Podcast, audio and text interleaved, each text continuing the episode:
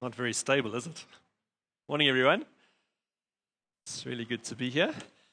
Uh, Mark and Justine coming in next Sunday. They lead a church in Durban, uh, one of the One Life churches, and they um, have been in at this church for key moments over the last seven years. And so, uh, with us opening this brand new venue a few weeks ago, um, we've asked them, come and tell us what God has for us for the next season. So, next Sunday is a really big moment in our calendar. So, uh, please do make an effort to, to come out next Sunday. Um, I missed last week's Sunday because I was in the USA on a work trip. Uh, and it's so good to get back, and we've got two screens working, and the aircon's working, and like it's so much better when you miss one Sunday. I'm not saying you should miss a Sunday. I'm just saying the, the amount that's improved in the last two weeks has been amazing. So well done to all those guys involved. But uh, you know, the Americans are funny people, eh? I spent a week there. They are an interesting bunch. Uh, one of my work colleagues who lives in San Diego, he took me out for dinner to this fancy restaurant. Thankfully, he was paying. And uh, I look at the menu, and the one item really caught my attention. It said salmon and ahi pokey. I'm like, what on earth is this? No, ahi, apparently, the waiter tells me, is some very fancy tuna. And poke is like a bowl where all these ingredients are in. And I read the rest of this avo and all this other stuff. And I'm like, oh, this looks amazing. I'm going to order the salmon and ahi poke. it's spelt poke, like you poke someone. Uh, so anyway, this meal arrives, and it's it's like a deconstructed sushi. It's just like raw fish and rice and all these other ingredients, all like in the bowl. Like the chef was too lazy to make sushi and called it a fancy name called pokey. It was very tasty, but it was very strange. So, uh, America is a very, very funny place.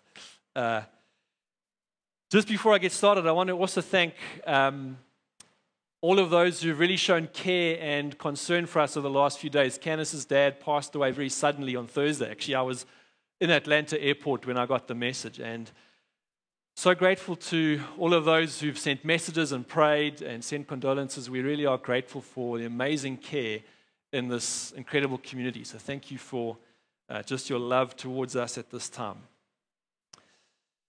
All right, Father, thank you for your word, that it is eternal and unchanging. And I pray this morning, Lord, as we look at this word today, that you would speak to us each individually in Jesus' name. Amen. Amen.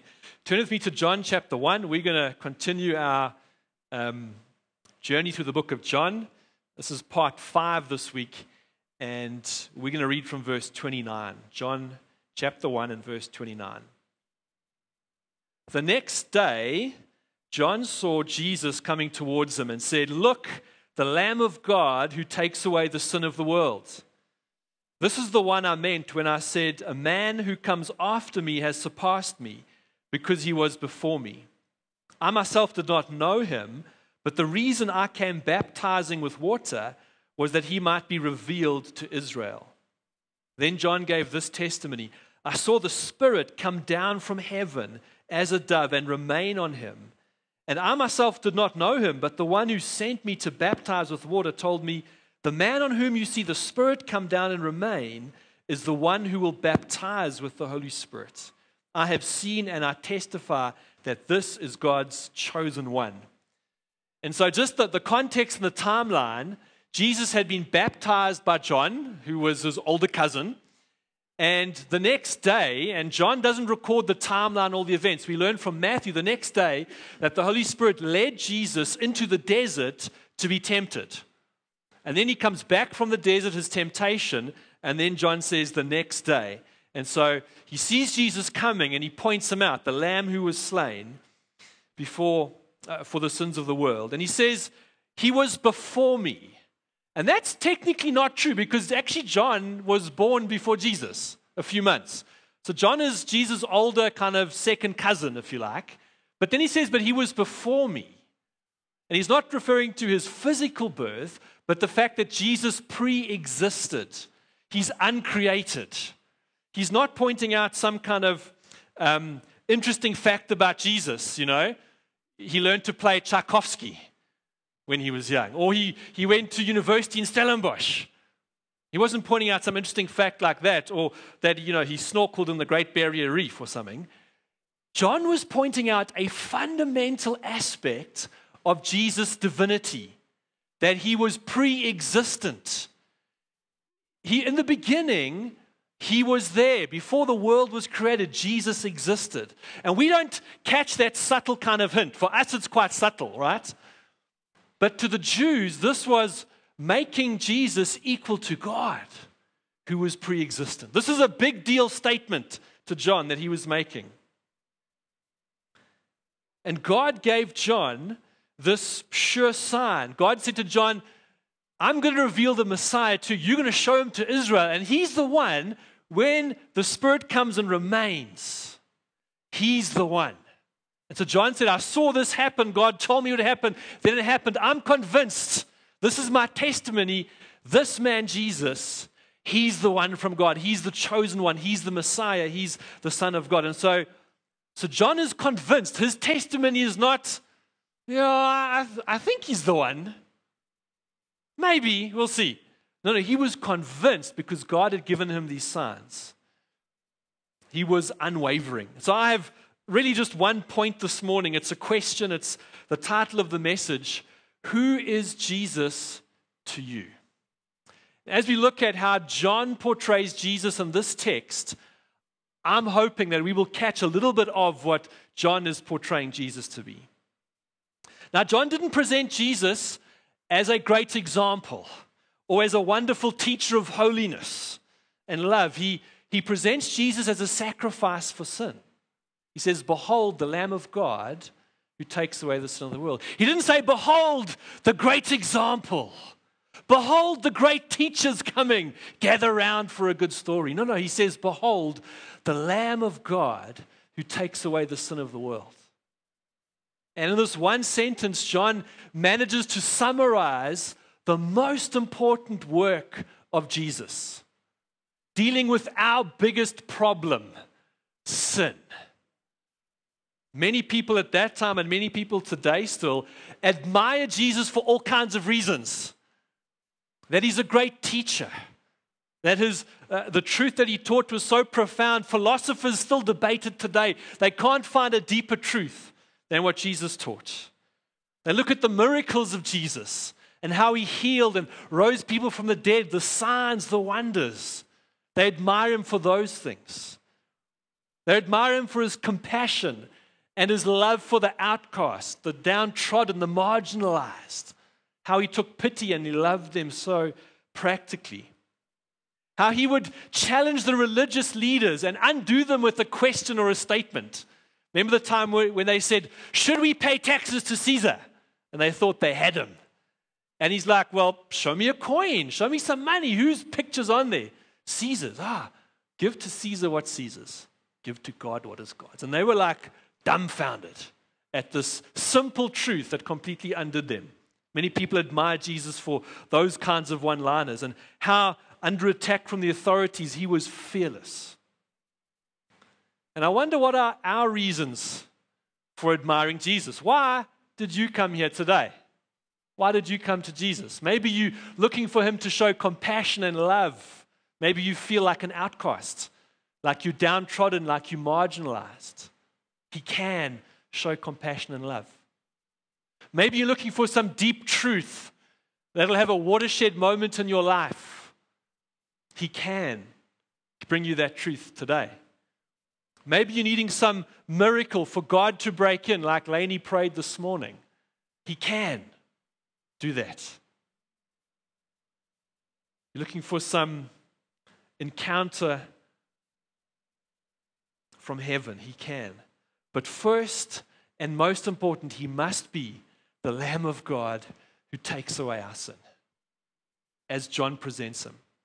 Most people, including many of us, probably don't realize that mankind's biggest problem is our sin and how it separates us from God and God's judgment of our sin, his wrath against sin, that is kind of hanging over our heads. We don't realize that's our biggest problem. We think climate change, we think inequality, we think education, we think poverty, we think whatever it might be. But actually, the Bible says our biggest problem is a sin problem. It's a problem of the heart, not of something that's external. We don't uh, like admitting that we have a sin problem. Hey, in fact, we don't like admitting we have any problem that we can't solve ourselves. We'd rather just pretend it didn't exist, kind of walk right past it, or, or put some kind of band aid on, or try and ignore it, or try and solve it ourselves. Maybe it'll go away if we do something else. So we like to cover it up. And we try things like religion, all these rules and formula for living a good life. Or we try and live a very good life, a holy life, and try and do good things to try and get brownie points from God. Or we even try church or meditation or enlightenment or a social justice cause. But the problem with sin is that it's insoluble. We can't solve it. No matter how much we try, maybe you don't know that this morning that the problem of sin cannot be solved by mankind. And, and God knows that. It didn't catch him by surprise. And so God devises a plan. This is the gospel. God makes a plan for the insolvable problem of sin in humanity. And that plan is Jesus dying on the cross, Him being a substitute, God putting my sin on Jesus and your sin on Jesus and punishing that sin. The wrath of God poured out against the sin of mankind on Jesus in my place, in your place, instead of us. This is how God solves the problem of sin. And let's not forget this amazing work because God can and will do many things for you and I as we follow Him. But let's soak this morning in this amazing truth that Jesus is the Lamb of God who takes away the sin of the world. The Lamb slain before the creation of the world even happened. And friends, I want to say this morning that our revelation of Jesus, how we see him, is a definitive thing. It defines us. It determines how we think, how we live, how we make decisions. Our revelation of Jesus defines you and I. It's definitive. And there's a big difference between knowing facts and information about something or someone and a revelation about that thing. If you've never had a milkshake, and I'm sure many of you have, I love milkshakes. I love how creamy they are, how smooth and silky, how cold they are on a hot day. They're full of ice cream. Struan's closing his eyes and picturing this milkshake. How it just it makes you feel all mm, warm and fuzzy inside. And if you've never had a milkshake and I describe it to you, you know the facts and the information, but until you've had a chocolate bar one Oreo milkshake, my wife would add peanut butter. I wouldn't. Until you've actually had it, you've, you've not experienced the amazing sugar rush of a milkshake. And it's the same with our faith. We can know lots about God and lots about the Bible and maybe even lots about church and Jesus, but unless we have a revelation of Jesus, it's a distant thing. It's just facts and information. You see, if we just see Jesus as a good man, he lived a great life. He lived a perfect life. What a good example. I want to follow Jesus. If we just see him like that with these wonderful teachings, then they just become optional for us. If we see him like he's full of grace, he's full of love, he just wants to bless us. Oh, God is love. He wants the best for me, doesn't he? He even says, Lord, bless me.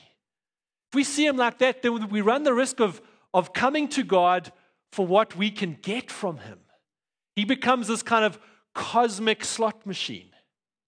We put in a few kind of coins of prayer and we pull the lever of fasting, maybe, and we expect to get something out. And when God doesn't dance to our tune, we get all miffed with God. But actually, God's not the problem, it's our revelation of God that's the problem.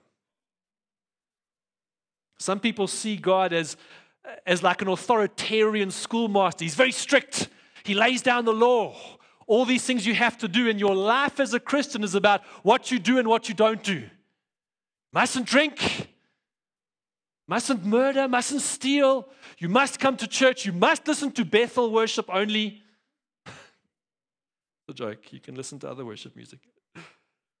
And we think God is in heaven with this massive lightning bolt or sjambok waiting for us to mess up so he can strike us down and, and, and do some harm to us. And actually, you know, God is a God of vengeance and wrath. Don't you read the Old Testament? There was at one time and they had the ark on the, on the donkey wagon or the ox cart, and the ark of God was about to fall off, and someone tried to stop it, and God struck him dead. God is a God of wrath. In fact, he hated sin so much he had to kill his son. Kind of a loving God kills his own son. And now he's kind of forced to accept all of us who believe in his name. Didn't want to, but he had to because, you know, he killed his son.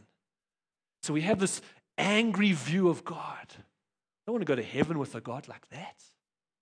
It's our revelation of God that's wrong, friends.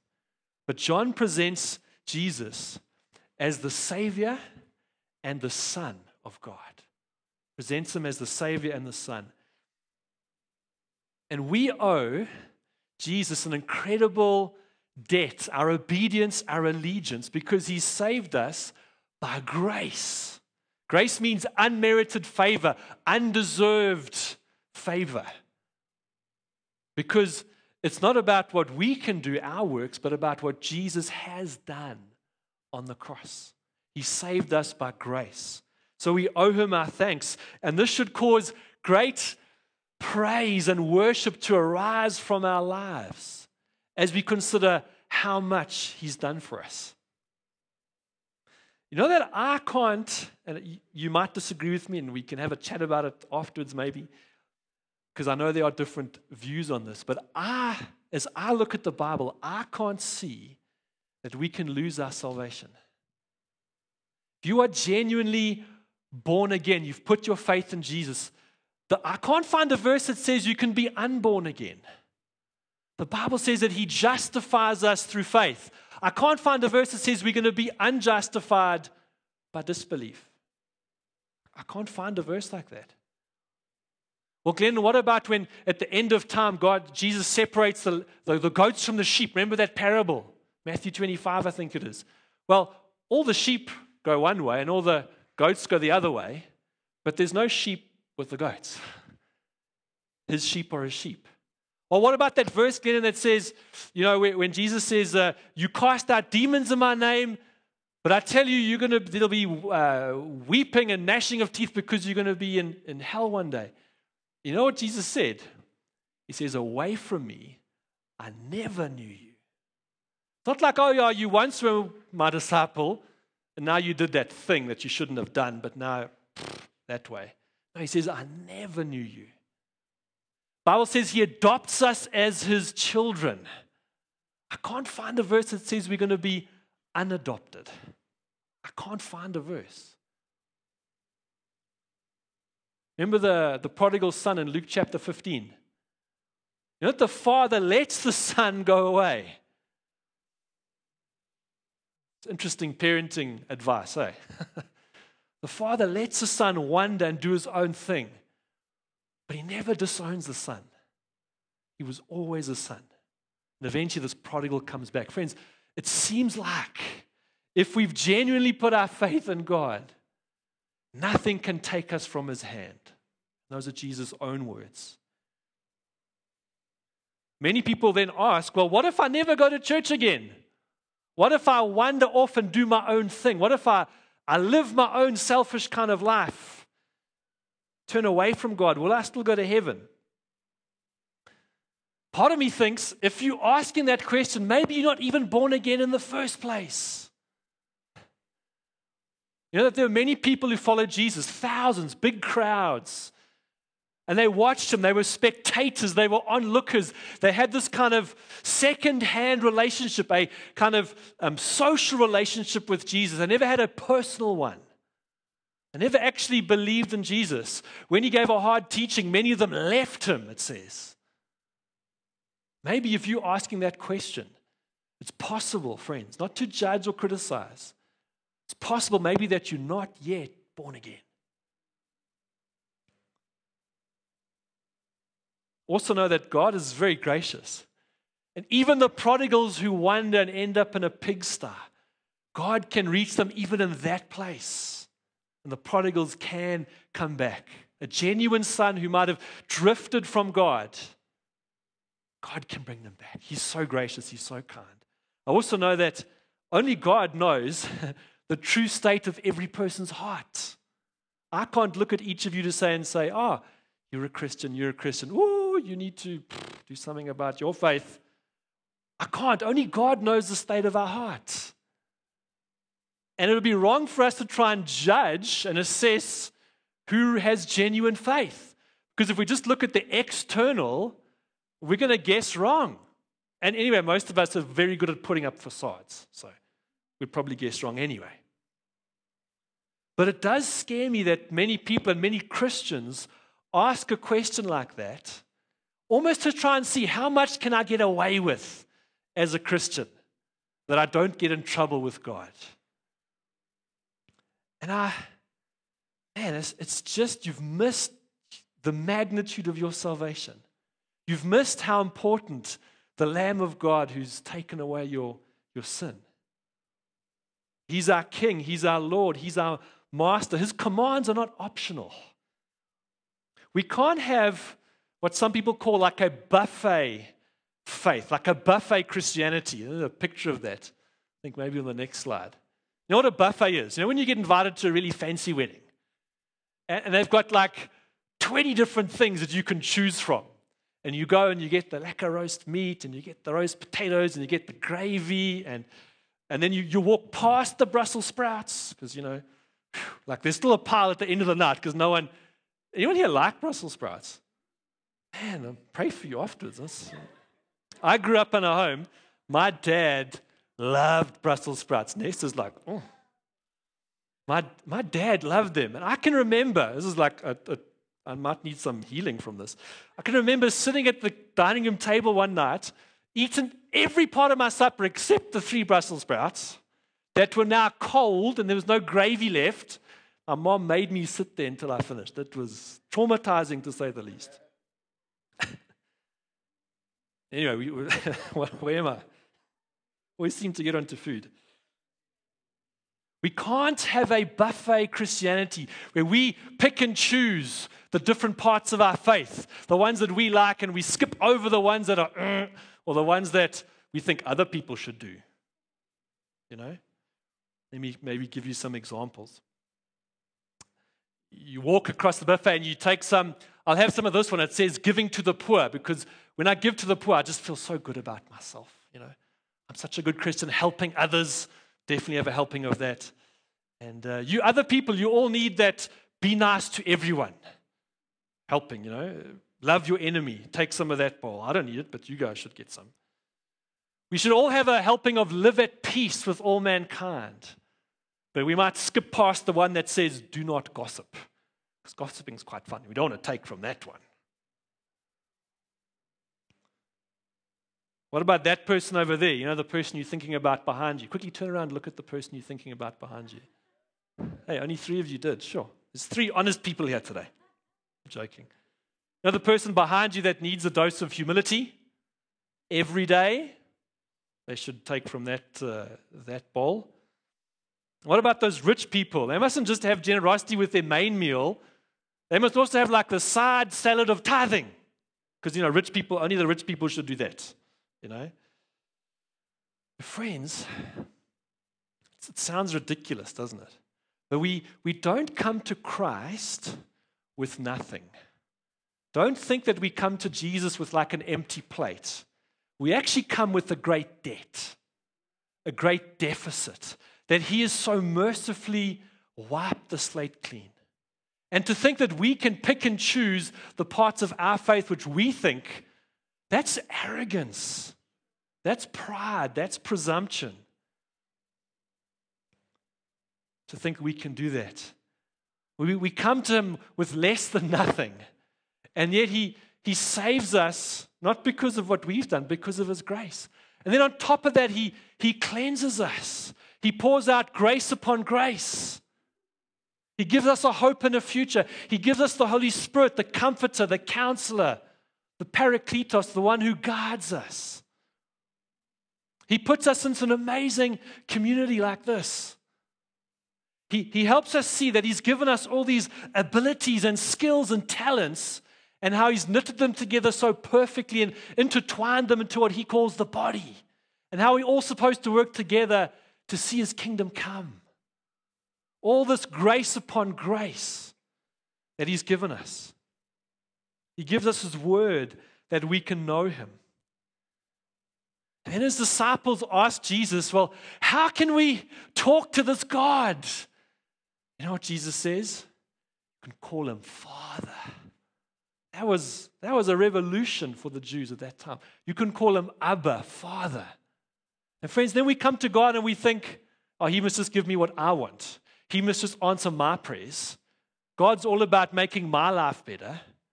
Do you see the arrogance that we sometimes have? We've got no right to think we can kind of pick and choose when He's the one who's made us and saved us. We're twice His in such a spectacular way. It shows, I think, that we haven't actually grasped how big a deal our sin is and how great of a solution He's provided. You know, if sin wasn't such a big issue, he could have just said, okay, say these three prayers every day and then, you know, you can go to heaven. If sin wasn't such a big issue, he would say, just keep to the speed limit and pay your taxes. Woo! Sorted. None of us would probably get there. Eh? but sin was such a big issue, it needed the Son of God to die. Friends, let's not diminish this great salvation, this Lamb of God. The writer to the Hebrews says, How shall we escape if we ignore such a great salvation? And our response to this God, to Jesus, shouldn't be to complain about how intrusive he is. Well, he's, he's just messing up my life. Since I've become a Christian, I've got to get baptized, got to stop getting drunk, got to love my enemies. Got to keep sex till marriage. Got to tithe. Got to forgive those who've hurt me. Yo. Got to fast. Battled with that one. I battled with that one. Got to seek first the kingdom. Got to be a servant of all. I'm just telling you what's on the buffet. If you go and read the Bible, there's a whole lot of other things that you might think, sure, this looks like a whole lot of Brussels sprouts. You know what? Sometimes when we have that food from childhood that we hate, it's just something that has never been cooked properly. You know what happened to me in August, sorry, September the 1st last year? I was in Kentucky, the US, on a business trip, and uh, taken out to dinner at a fancy restaurant by a potential collaborator that we were looking to work with. And um, I didn't know it was such a fancy restaurant, but like the cheapest steak was $80. And it was a steak restaurant. So, I, uh, you know, thankfully he was paying. Um, but they brought these sides, like the vegetables, like for all of us at the table to help ourselves. And there were Brussels sprouts. And there was like a couple left, and I was the only guy I didn't have any. I'm like, oh my word, this guy's paying for the meal. We're hoping to engage their services as a company. I should probably take some Brussels sprouts. So I took some, I took two. I cut one, like the small half, and I put it in. And I don't know how the chef had made it, but honestly, I said to Candice, I've never had such an amazing. I, like, I'm open to trying Brussels sprouts again now. Like, it was, it was that amazing. And sometimes, friends, I think when we come to our faith and God and the Bible, we see all these intimidating things like Brussels sprouts, but we've never had it presented or prepared properly, if you like. We think they're going to do us harm. Actually, God says this is the best way you can live. You're going to find freedom and wholeness and life and my presence and joy and grace upon grace when you eat the table of God. Friends, if we if we skip past stuff in our faith and think, ah, oh, that doesn't sound fun, I'm not going to go to that. you are missing out on something good that God has prepared for you and I. Our fitting response, friends, is not to complain that God's intruding and messing up our lives, but our appropriate response is adoration and devotion and worship and, and, and laying down our lives for this God who died for us. That's our fitting response. I want to mention one of the things on the buffet because it's mentioned in the text this morning. John baptized Jesus. Little one here. John baptized Jesus in water. You know that Jesus didn't need to be baptized because he was perfect, he was holy. And yet he was baptized in water.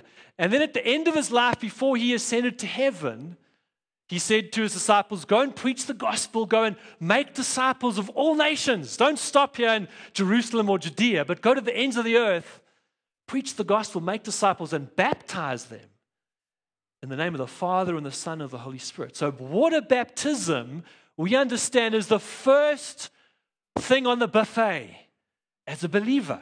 It's the first chance we get to honor God with our obedience, is being baptized in water. And you know, sadly, many people don't get baptized when they come to faith. All kinds of different reasons. I'll mention a few. Some people don't feel like they're ready. Just, you know, I want to try this thing out a few more months and go to church a bit and read the Bible. And then I, when I feel ready, I'm going to get baptized. It's such a big step, you know. Some people think that, that they need to kind of clean up their act a bit, get their lives in some better shape before they come and do this very holy and spiritual act. Some people think there's some past sin that they don't think God can forgive them, and so they delay and delay baptize, getting baptized. They might feel self conscious having to do this in front of other people or the church or strangers, etc. Some people realize that their family might have a different faith. And so, what am I going to cause a rift or a family um, argument if I get baptized but they believe something different. Worse still, maybe your family are Christian also, but they believe something very different about baptism. That's going to cause an even bigger issue if you get baptized. So many people, they don't get baptized for all these different reasons. Note the Bible never puts any, what's the word? There's no qualification, there's no bar that you have to jump over, no hoop you have to jump through in order to be baptized, except have faith in Jesus. You know that? Don't have to have read the Bible. Don't have to have attended 100 church services and get the little gold sticker, boop, 100. Now you can get baptized. There's no, you don't have to get your life right. In fact, you know what? Baptism is not even needed for salvation. You know that. Some people teach that you've got to be born again and then baptized, or you you don't go to heaven. And that's not what the Bible teaches. In fact, when Jesus hung on the cross, there was a thief on either side of him. It seems like one of them did have faith in Jesus. And he says, Jesus, remember me when you come in your kingdom. What did Jesus say? Today, you'll be with me in paradise. There's no time to get off the cross and find some water and baptize him. No, baptism is not needed for salvation. You will not diminish your salvation if you don't get baptized. But I want to say, friends, the chance to honor God and obey Him. You know, sometimes in our life, God's not talking to me and like, I need breakthrough, but God's waiting for you for the last thing He told you to do months ago, years ago. Maybe He's waiting for you to, well, let me see my son or daughter get some, show some obedience. This little thing of getting wet, it's, it's a symbolic thing. There's nothing spiritual about the ceremony. You don't have to have a pastor baptize you, you just need another believer. It's symbolic because as we go under the water, it's a symbol, it's a picture of Jesus dying and being buried in the grave, and we're identifying with his death. And as we're raised out of the water, it's a symbol identifying with Jesus coming out of the grave and being raised to new life. And the water is a, a wonderful picture of the Holy Spirit cleansing us. So, baptism is the first First thing on the buffet as we become a Christian. And it's, it's so important, but it's not so important. We make too much of a big deal of it, but obedience is a big deal to God. No matter how small it is, there are no little things in God's kingdom. Do you know that? There's no little things in God's kingdom. And so we, we haven't advertised it, but I'm telling you now, on the 12th of February, we are going to have a baptism service. We will have a normal service, but we're going to baptize anyone who's got faith but is not yet baptized. And if you're in that place, I'm happy to uh, answer any other questions you might have. I'd love to sit down and chat it through with you. If you have questions about it or you've got whatever, I'd love to do that with you. But now's a chance for you to stop being a picky, picky eater at God's buffet and to maybe turn your life around, to reorient your focus and say, God, I'm following you this year, 2023. Well, hopefully, all the years after this.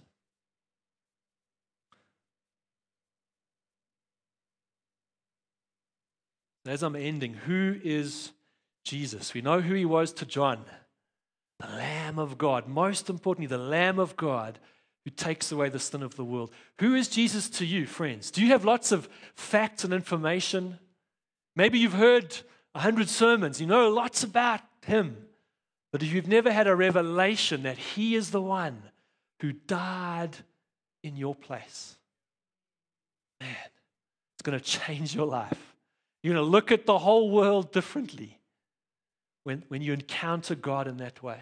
And when we put our faith in Jesus, when we accept this gift, because He died instead of me, I can come to God and say, God, thank you that your wrath has been, what's the word, appeased. You're no longer angry at my sin because Jesus has taken my punishment. And now God offers you and I a gift of salvation. And when we receive that free gift, we say, Lord, I, I believe that Jesus died on the cross, that he took my sin. And I choose to receive your forgiveness, not because of what I can do or what I've done or because I'm such an amazing person. And God would be so lucky to have me in his kingdom, you know. That's the wrong, wrong attitude. When we, when we accept the salvation, the Bible says that the Spirit of God comes into our heart and we become a new creation. We're made alive. The Bible says we were dead in our sins, but He, he resurrects us. There's a spiritual birth inside us that happens. Friends, who is Jesus to you this morning? There might be some people here, you've never put your faith in God before in that way. You've never crossed that line into believing in Jesus. You might have believed there is a God. You might have believed there is a heaven and a hell. You might have believed that there is a Jesus. But until you've received the salvation, He's not to you the Lamb of God who's taken away your sin. You know that the demons believe that Jesus died for the sins of man. The demons believe that. The devil believes that. But they can't receive his salvation. But people can. People made in God's image can. And this morning, if you've not done that, I would love to pray with you. We're going to break bread in a moment. Maybe some of the band could come up. Uh, you might have got a little communion cup on your way in. If you haven't, just put up your hand. Maybe we can all stand together. I think some of the hosting team have a tray with some of these on. They look like this. We're going to break bread together. And this is a picture, it's a symbol, it's a reminder. A little cracker on the top, which is almost impossible to get into. This bread or this cracker is a symbol, it's a reminder of Jesus' body that was broken that we could be made whole. And the grape juice at the bottom is a reminder of Jesus' blood that was shed for the forgiveness of our sins. So we're going to break bread together. We're going to remember the Lamb of God who was slain for the sins of the world, the Lamb of God who was slain for you. And let's, let's make it personal this morning. Can we stand together? Let's close our eyes.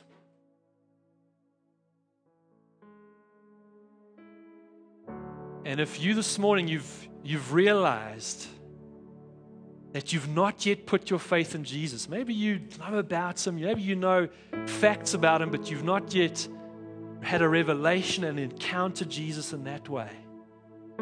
I would love to pray with you this morning. While everyone else's eyes are closed, while they're doing business with God, if you need to be born again this morning, you need to become a child of God, just put your hand up very quickly wherever you are, just so I know who I'm praying with. Anyone like it this morning? You want to make your life right with God?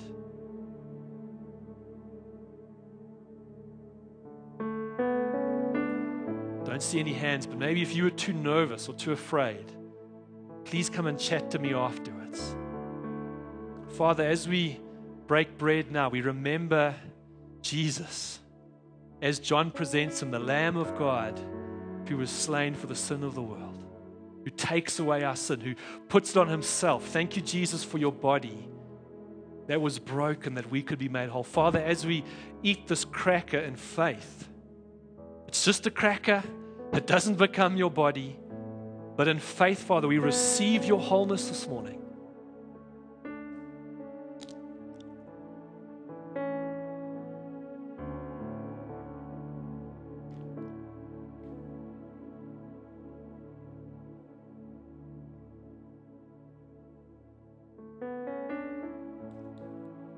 Father, as we drink this juice, this grape juice, this red liquid, a picture, a reminder of your blood that was shed, that our sins could be forgiven. Father, we, we're so grateful for this amazing grace that we didn't deserve, that we didn't earn, that Jesus, you didn't deserve to die. You were sinless.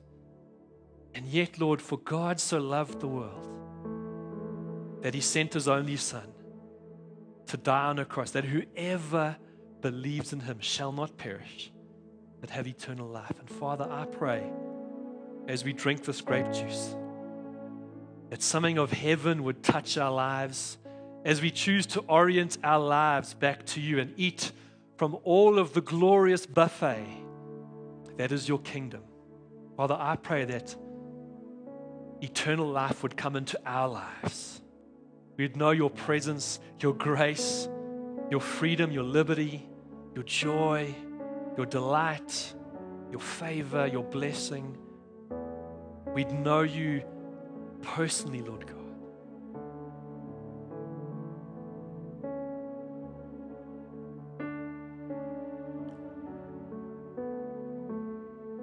Father, help us to live not with an arrogance or a presumption that you should dance to our tune, but with a humility and a reverence, and lives that exalt this living God, lives that pour out praise and adoration and worship to the one who's taken away our sins. Thank you, God. We're so grateful, Lord Jesus. Amen. Amen. Thank you for joining us this morning. If you have any questions about baptism, I'd be happy.